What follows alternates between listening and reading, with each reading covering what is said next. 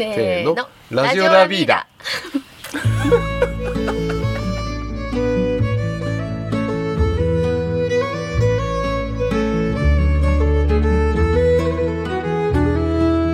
皆さんこんにちは。始まりました。ラジオラビーダ。27回目となる今回は社長がたどり着いた良いソファーの選び方の秘訣とは？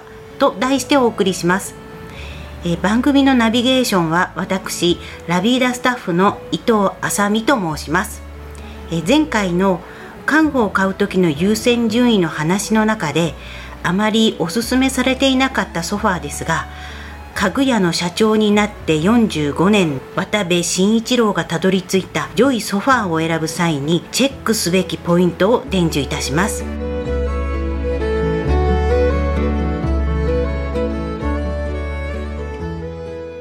前回はですね、えー、と家具の選ぶ優先順位についてお話を伺ったんですけどあのソファーはいらないんじゃないかみたいな話をしながらもラビーダにはソファーあるじゃないですか。オリジナルがしかもめっちゃいいやつが、その辺についてご説明いただけますか？まああの今ね、はい。あのゆうしゃ言ったようにラビーダには素晴らしいエルソファーっていう、はい。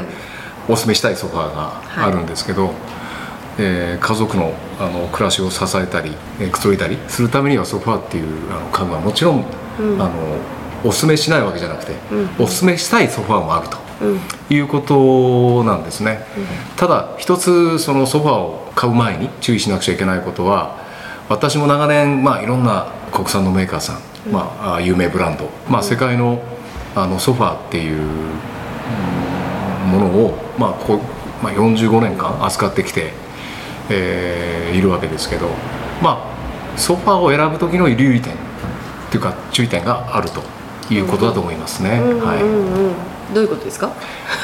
まあ やっぱソファーは、はい。うん、やっぱり一つ間違うと本当にあのどんないいブランドのものでも10年後20年後に、えーメンテナンスっていうか、うん。まあクッションがほとんどへたってくるとうんいうこと10年も座ってればね、ところが10年以内を経たないでも、うんあのゴミになってしまうソファーも、ありますね、えーたくさんあります。ね2年で買い替えたりとかねするお客様もいらっしゃいますけど。多いですね、うん。あのあとソファーっていうのは本当にあの一番最初にねこの前お話しした通り一番最初にソファーを選んでダイニングセットっていうか、ダイニングテーブルっていうか食卓テーブルがもう片隅に追いやられるように、なってしまったり、うん。えーどっちかっていうとその一つ間違うとあの暮らしのバランスを崩すっていうかおおそうなんだ。よく多いんですこれも L 字のソファーっていう,、うんうんあのお客さんたちも、うんそうすると L 字のソファーを果たしてそこに置いた時に、うん。どういう暮らしが待ってるのかっていうともちろんあの横になったり、うん。通常よりも、まあ、リラックスできるっていうのは分かるんですけど、日々のやっぱり子供たちと一緒に暮らすっていう、まあ、会話とか、うん。あとはそのお客様が来た時の、まあ、しつらいっていうか、要するに人が集う場所っていう面では、ソファーってわどうでしょうか？自分で考えるといかがですか？なかなか。私子供の時に、うん。あの昔昭和のうちだったので部屋が分かれてたんですよね。台所と居間と応接セットってその言わなかった。応接セットって言われるゴブラ折りのソファーが置いてある部屋が別に客間っていうのが別にあってその部屋が涼しかったんですよよくね寝っ転がってました私。小学校から帰ってくると。なんかそういうイメージがあります。あのねあのゆきちゃん言ってるのはそれ昭和初期の行動成長期。年齢が分かっちゃうな、えー、いや昭和30年以降ですね。あ私は30年生まれ30年以降ですよ。生まれなんですけど。だいぶ後ですよ。えー、とこ高度成長期って言われた時にまさに応接セットっていうことで、ゴブラン折りって言ってたでしょ、ジャガードとか。そうそうそうジャガードとかね。えーあのゴテッとしたそうそうそう3点セットっていう。張り込みのね。真ん中に大理石戻り戻りのテーブルがあってそんな感じでしょ？こんな狭い部屋にそんな救急に入れてしかもリラックスできないじゃないですかね。そうですね。お客様来るから、はい。あの柔らかいクッションにちゃんと腰骨立てて座ってなきゃいけないっていうあの辛さ。ですね。だからそんな思い出があります。ゆきちゃん言った通り、日本人にとってのソファーってちょっと今言ったようになんかニュアンスが違うというか、ん。本当の意味でのソファーの正しい使い方。うんとか、うん。リラックスできるとか、うん。あとはその今はララビダの究極のテーマになってますね。心も体も健康になれる家具っていうのは、大きな分かれ道っていうかうん。そうじゃないものが多いっていうことです。でも社長も多分そこに至るまでにだいぶいろんなソファーの変遷たどってますよね。やってますね。あいやあのね、私が知ってるだけでも、えはいアメリカのめっちゃでっかいソファーもやったし、あノブクリークとかね。イタリアの、はい。あの本当大きめのソファーもやったし、まあ、一人掛けのそれこそもう超有名なあのフェラーリとかに貼るようなソファーもやったし でデンマークに行ってでかつあの最終的にオリジナル作ったみたいな私が知ってるだけででしょあ結構たどってますあいよね。や今までのお客さんごめんなさいぐらい。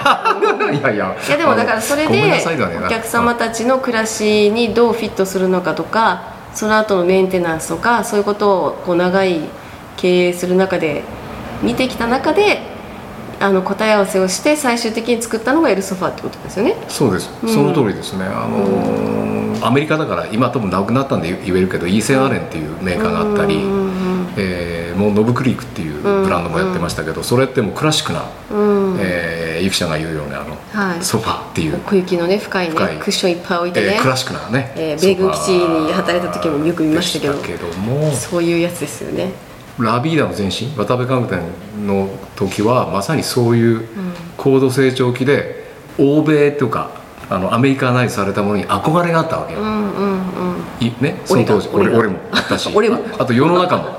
世の中もそうですよね、舶来とかねそういうものに対して憧れがあるんだよね、はいで舶まあなななんですか？あの なん久しぶりに聞いたな。聞き聞きました？白いで所詮やっぱりあの日本のソファーとかっていうのは、もう本当にまだまだ歴史が多分浅いと思うんですけど、私がびっくりしたのはやっぱりデンマークですよね、うん。デンマークのソファーでまあ本当に職人が作ったウッドフレームでえースプリングコイルをこう力布でこうつないでいくんですけど、まあこれのソファーって200年300年使えるっていうソファーを目の当たりに見たんですけど。300年？いやもう200年300年使うんじゃないですか。ちゃんと直しながら、えー、すごい。あそれはじゃあ、えっと、本体の土台がしっかりしてるからその布とかクッションを一部あの修復すればまた使えるよっていう話ですか？もちろん修復するのにお金もかかるでしょうけど、んんうん根っこが違うところ、うん。やっぱりもうこう、まあ、文化の違いと文明の違いなのかもしれないけどやっぱりソファー文化の中で昔からあの培ってきたその伝統的な職人が作るソファーって言っていいのかな、まあ、木枠に、えーそういうスプリングを仕立てて、あと詰め物が、えー多分ヤシのファイバーとか、うん。なんか自然素材の馬毛とか。えー馬毛とか使ってたと思うんですけど、でそういうソファーっていうものはもちろん100年200年使えるものではあるんだけどとても高価なんだよね、うんうん。もう何百万もするわけですよ、うん。今ではもう。そうすると現実的ではないし、うん。うん。でそこにやっぱり文明の利器で、うん。えー機械生産あとは、まあ、化学繊維っていうかウレタンとかそういうものが、えー取って代わって、まあ、できるだけ、えーいろんなデザイン、うん。形っていうものはあのイタリアなんか特にこのモールドウレタンっていう形で、うん。えー形をきがあのかなあのか型で型で発泡させて作るっていう手法があったり、うん。まあそれぞれにあの今はあの文明が進んじゃって、もちろん安価なものから、うん。ただその、えーイタリアのブランドに関しては私ご存知のメーカーや,、やってますけど、はいはい。最低4 5 0万から何百万のもの200万300万のものまで売ってきたんですけど、うんうん。すごいですよね。すごいんですけど売ってきたんだよね。でもよやっぱその時惚れてたんだよね。やっぱり形もデザインもシンプルでモダンだし。うん。でもそのソファーが実は5年10年した時に、うん。お客さんからそのメンテナンスの話が来るわけですよ、うんうんでその時にね買うぐらいかかんだね。うんメンテナンス。メンテナンスで15年15年経っちゃうと。あのーこれは多分今のあの国産メーカーのものもいいメーカーもそうです。うん。実際はソファーを直すのは地元じゃ直せないメーカーのものは特に、うん。そうすると私たちが今扱ってるカンディハウスさん、うん。もう北海道に送りうん。で直していただいたものがありますよね、そのお客様今一件この前やりましたけど何が起きたかっていうと40万で買ったものが40万かけて直すっていう話ですよ。うん。でもそれもありだよ。うん。あのまだまだ愛着があるから。だから愛着が持てるソファーっていうことは長続きしてまだ50年100年使いたくなるようなうん。あのソファーだったらまだいいんだけど。それでも物価も上がってるからそのぐらいになっちゃってるだけですよね。まあ値段はね定価多分5割増しぐらいになっちゃってるからね、うん。30万のものが今50万になってると思えば、うん。まあ。そう。だからソファーを買うときにお客様に社長が必ず話すことって何ですか、うーん。必ず話すことね、うん、なんだろうね。あれ？そうって言わ考れる。えています。考えています。いやソファーが嫌いなわけじゃないけど、うんまあ、新築するお客さん、うん。なんか多分そうですけどソファーをさ先に進めないってこう決めてるぐらいあるから。ね、どういう暮らしをしているのか、うんしたいのかをおそうそう聞きしてソファーがあっての暮らしじゃなくて、はい。どういう暮らしがしたくてそうどういう家具が本当はぴったりなのかっていうことを、うん。あのお客様がそのものが自覚したり、うん。えーもう一回あの確認したり、うん。えー本当にその、まあ、家具の意味っていうか価値っていうのをご理解していただくためにもあのソファーを買いに来たからソファーを売るんじゃなくてうん。うんソファーは何のために必要なのかっていう話をするからはいはい。何のためにソファーがあのいいのかっていうのをもう一回こうお客さんが自覚するために多分問いかけるんでしょうね。そのソファー本当に必要なんですかっていうぐらい言っちゃうんで。前回ねやっぱ話してたそのえー、と新築とかお引越しする時に大概ソファーから探そうとするじゃないですか。ソファーと,、えー、とテーブルセンターテーブルを探してでダイニングテーブル後っていう方が結構多いですよね。でこの間あのママたちが3人で話してた時にやっぱりそこから始めがちだと子供がだんだん立ち上がってご飯食べるようになった時にママが座ってゆっくりご飯が食べれない。だからソファーよりやっぱりテーブルが先だったねっていうような話もちょっと出てたような気がするんですけどなんかその何が自分の暮らしにとって必要なのかっていう話って本当聞くところがないんだなって思っててなんかソファーね私が勧める時はあのお話聞いて本当にソファーが必要だなと思った時は10年後20年後あのこういうお金がかかってきますよっていう話を先にするんですよ。でそれが張り込みの場合は全体を送らなきゃいけないからメーカーさんに、えーとこれを送る送料もかかる。けど例えば乗っかってるだけのクッションだったらそれだけをオーダーすればまるっとああの新しくなります。でなんならラビーダの L ソファーの場合はクッションも新しくできるしあのカバーリングなのでカバーリングだけ頼めば自分でまるっと新しくすることができるっていうお話をするようにしてるんですけど。いや大事ですね、うん。あの5年10年後に、えーその、まあ、ソファーの話をしてるんで、ソファーがその家族にとってもう、まあ、離れがたいというか変えがたい、うん。えーこのソファーと一緒にいたい。っうん。ていうぐらいの、まあ、まさに愛着につながるようなソファーっていうものを選べばあのまあ、その覚悟というか、まあ、直すっていうことも含めて、まあ、事前にお話を、ね、ちゃんと聞い、まあ、伝えておけばね。あの不安もないしだからソファーを買ってゴミにしたりあと背もたれ代わりになってししまってるっていうお客さんが多いんですよ地べたに、うん。ソファーがくつろげなくてみんな床に座っちゃうんだよね。座り心地が悪いとやっぱりどうしても下に座っちゃうんですよね。でうんこの間そうふと社長と一回あの配達行った時に昔のその新婚の時にお客さんが買ってくれて2人掛けと3人掛けだったかな2.5人掛けだったかな。2セット持ってたんですよね。ああはいはい。ね。うんでもう子供たちもいなくなって場所を広く使いたいから一つは出すって言っただけうんうん。一つは出してもう一つは新しくして夫婦でゆったりあの過ごすのに使っていきたいみたいな話を聞いた時にあ本当になんか家族の歴史とともにあの来たソファーなんだなって思ってそれがまた2人のまたあの晩年の暮らしにも入っていくんだなと思った時にすごいいい話と思って。そう、うちにもそういうソファーありますかね、うん、あるじゃないですか。あの 2P が今剣持勇さんがデザインした 2P ソファーがありますけど、うちの場合はね割とあの、うん。会場として使われることがあるので移動をよくするんですよソファーといえ。なので軽くてあんまり圧迫感のないソファーを選んでるんですけどそのお家の空間をどういうふうに使うかっていうことも多分そのソファー選び今いくちゃんいいこと言ってくれましたけど、うん。ソファーって非常にそのあレイアウトしにくくなっちゃうんですね、うんうんあの特に 3P とか L 字型ソファーってもうそこに決め打ちになっちゃうんで移動できなくなっ移動できなくなっちゃうんですよ。だ今から、回ね幹事さんってすごいの出しましたよね。いや今回カンティさんあの、うん。非常にいいあの L 字型になるソファー、カウチにもなって、まあ、単独でしかもカバーリングでうん。メンテナンスを考えた、すごくいいなと思いました、えー新商品が出ましたので、はい。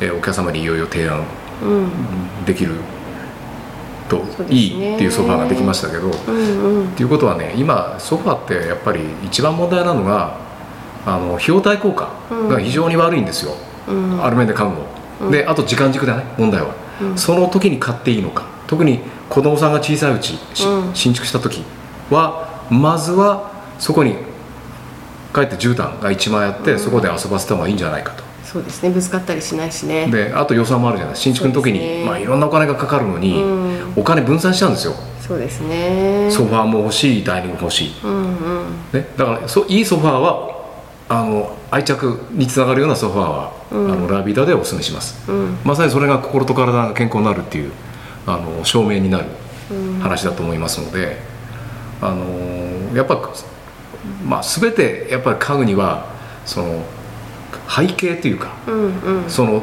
そのソファーのその背景を聞くと、うんあのどういうものなのかしかも長く使っていいものかっていうのは背景聞くと分かります。うん。どういう歴歴史でどういうものかと。うんでそこにそのソファーもあの家具は全部ありますそれは。うんうん。でソファーは特に大事。うん。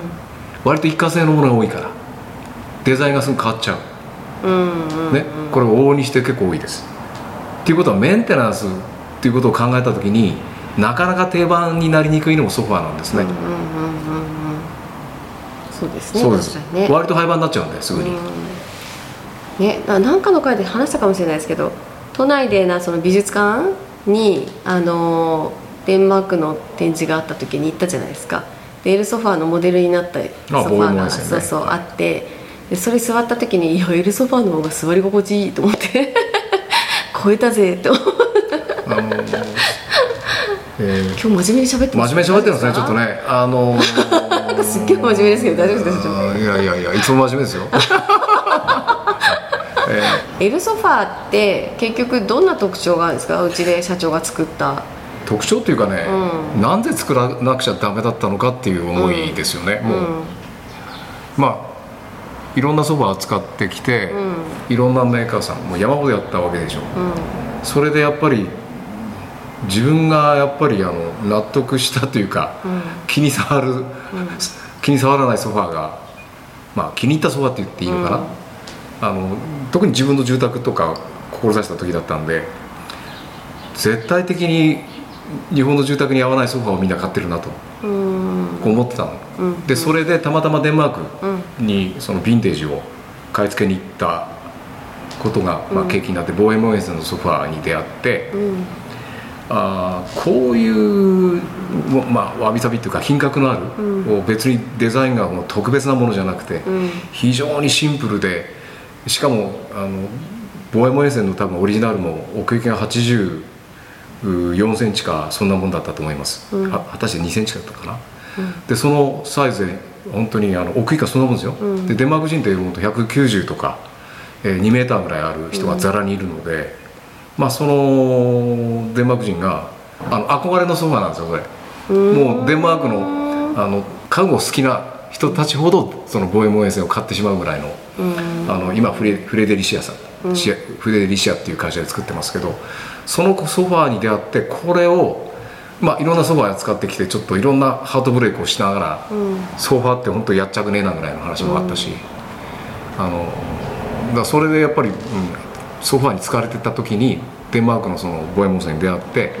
これを日本人の暮らしにマッチングしたデザインっていうか新しいこう機能性とかその仕組みっていうものを長年使えるソファーがあったらどうなんだっていうことでエルソファーを、まあ、たまたまあの今ティーズモービレさんっていうところの、えーデザイナーが「いやソファー作れますよ」っていうふうにうん。向こうから来たんだよね、うん。もうかれかれこれ二十数年前でしょ、うん。あのーななんだっけ名前。えー、と今もティーズモビでトレスにいるけど。道畑さん？道畑さん、うん。デザイナー今道畑今あのデザイナーなんですけど、うん。彼に「いやラビーダさんそれ作ればいいよ」って言われて「いや本当できんの?」なんていやそのだから自社ブランドの多分一番最初のソファーですよ。うーん。エルソファー。わざわざ金沢の松通市まで行ったんだ。ソファーから作ったんだ。そう。考えてみると。意外と。おいや意外とソファーが一番スタートだったね。へえいやもううちのブレーンたちと一緒に取材に行きながらいやなんかうんまあものすごくモチベーションがあったんだね。うーん。でそれで日本人の暮らしに合う防衛面防衛線をベースにした形でしかもあのフルカバーリング？うん。子供さんが飛び跳ねたとしてももうベースはしっかりしてる、うん。だから昔のそのデンマークの木工職人が作ったフレームに近い、うん。がっちりした土台。うん。であとは今の文明の最先端の多分イタリアのプロダクトのもう最高のそのシートうん。を取り替えれる仕組みうんっていうことを採用してうでとにかくボディはもう30年もう今うん。25年24年26年だったから、うん。まあ、ボディはそっくりだよね。んうん。そういうお客さん来て。で猫ちゃん飼ってても、うん。もうボディはそっくりしてますよね。クッションでクッションとセクッションとカバーリン。グ変えれば？変えれば新品。新品になると。日本人の暮らしに合わせたっていうのは、まあ、そういうなんていうの？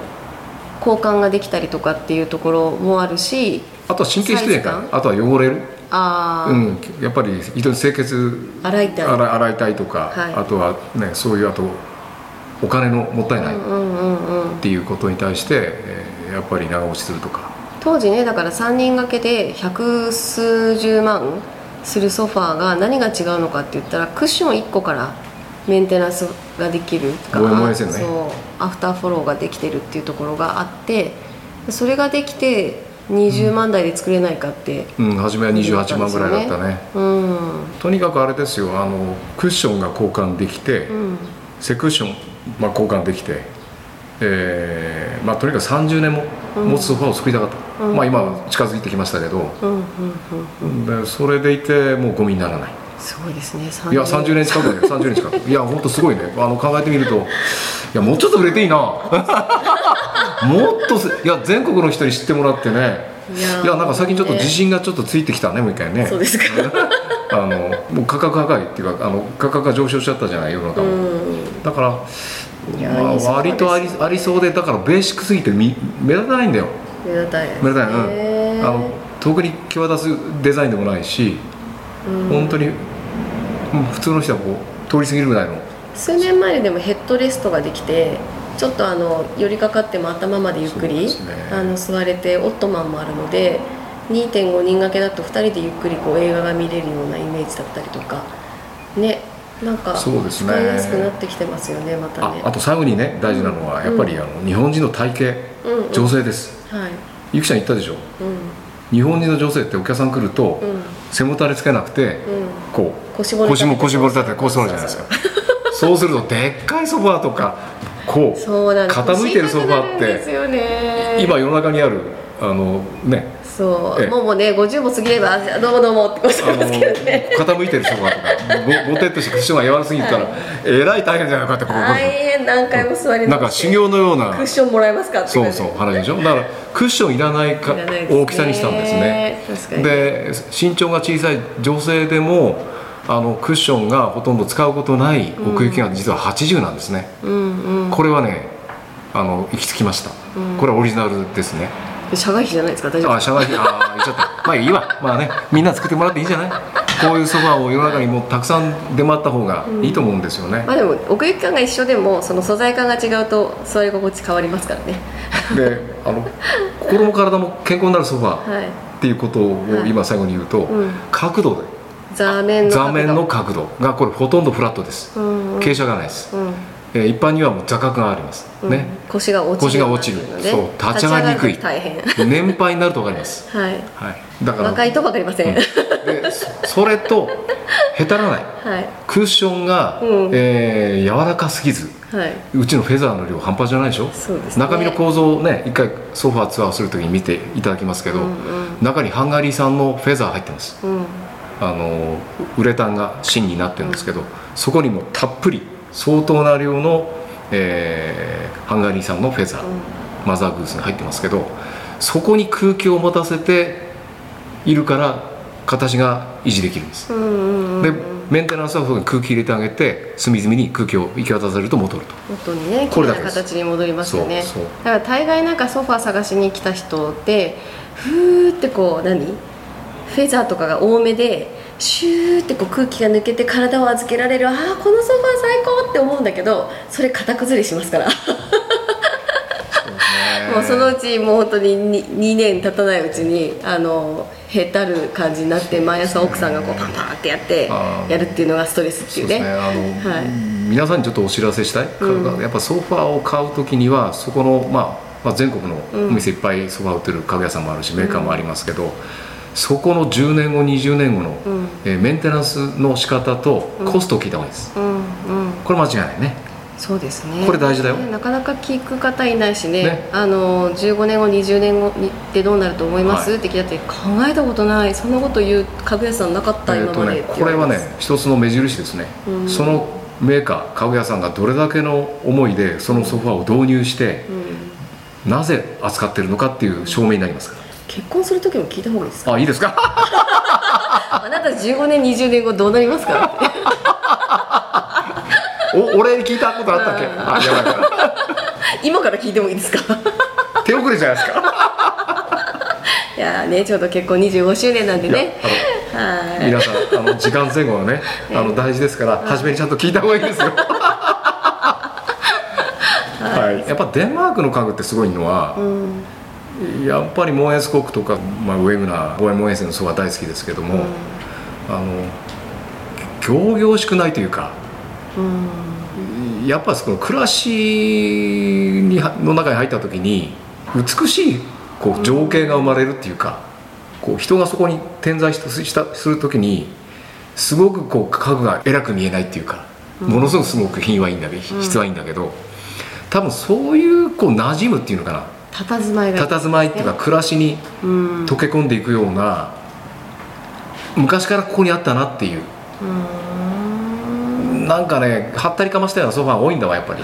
取りかましたよいやいやあのいや中になあのデンマークにないわけじゃないよ、あの要するにその はったりかましたっていうかそのいやフェラーリのようなソファーフィールのベーカーベーカーソファーなんて私欲しいよあのあの要するに単体で見てアートになるソファーあります。それが上要するにデンマークのヴィンテージソファーっていうか、あのウェグナーフィンユール、えーっていうそのあのミッドセンチュリーのあの本当に、えー結晶のようなものがありますけど、うん。それはフィンユールのそれが53番のうん。のソファーとか、うん。ね、ベーカーファニチャーとか今ああの朝日ソフで作ってますけど、あのそれはもう単体としてもう絵になるし絶対的にアート的なソファーだしこれはありますこれも。うんで実用的なソファーもあります、うんね、これはあの、えーそのお客様のあの懐具合、ね、あとはその今の家庭環境状況、ね、その後、まあだから TPO その場所と、あの使う空間によって変わっていけばいいんで、まあ、それは全部やっぱりあのそうですね。ご相談いただけあのご相談いただければコンサルティングして、うん。まあ、ソファーツアーもできますし、うんあのそういうことをちょっと経験していただいた上でうん。うんもう一回その自分のソファーって何ぞやっていうことを、ね。あのまさにね。選ぶっていうか楽しみながら、うん。あの決めるっていうことだと思うんですね。ということで、はい。あの皆さんいつでもご相談いただければと思います。あのソファーうちにもいいのいっぱいありますんで。はい。体感していただければと思います。今日もありがとうございましありがとうございました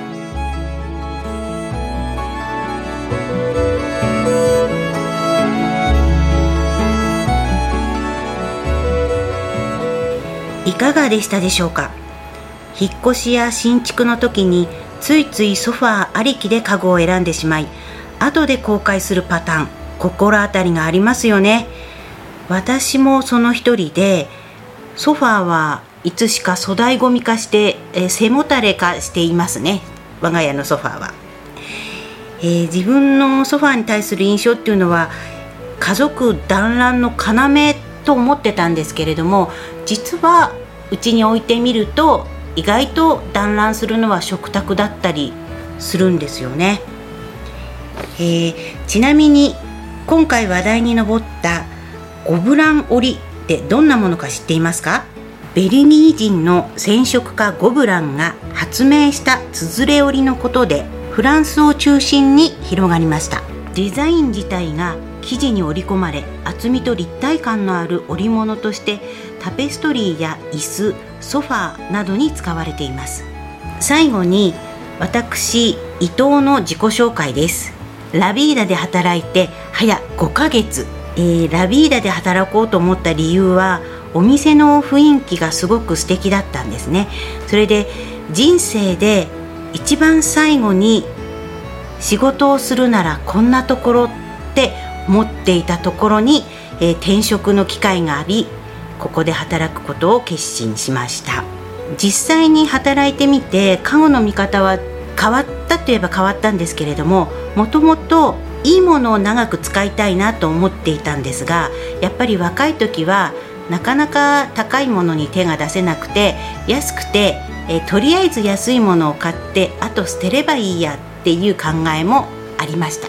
今その安い家具たちがうちのやっぱり粗大ごみ化していてこれから断捨離しないといけないなっていうのが今悩みの種です。なのでやっぱり今からは高くても気に入ったものを購入したいなって思っています。ラビーダで働いて特にそれを感じるようになりました。今回紹介したエルソファーをはじめラビーダのオリジナル家具はデンマーク家具のシンプルさをベースに日本人の暮らしに合わせてさまざまな工夫が施されています。是非お店で体感してみてくださいね。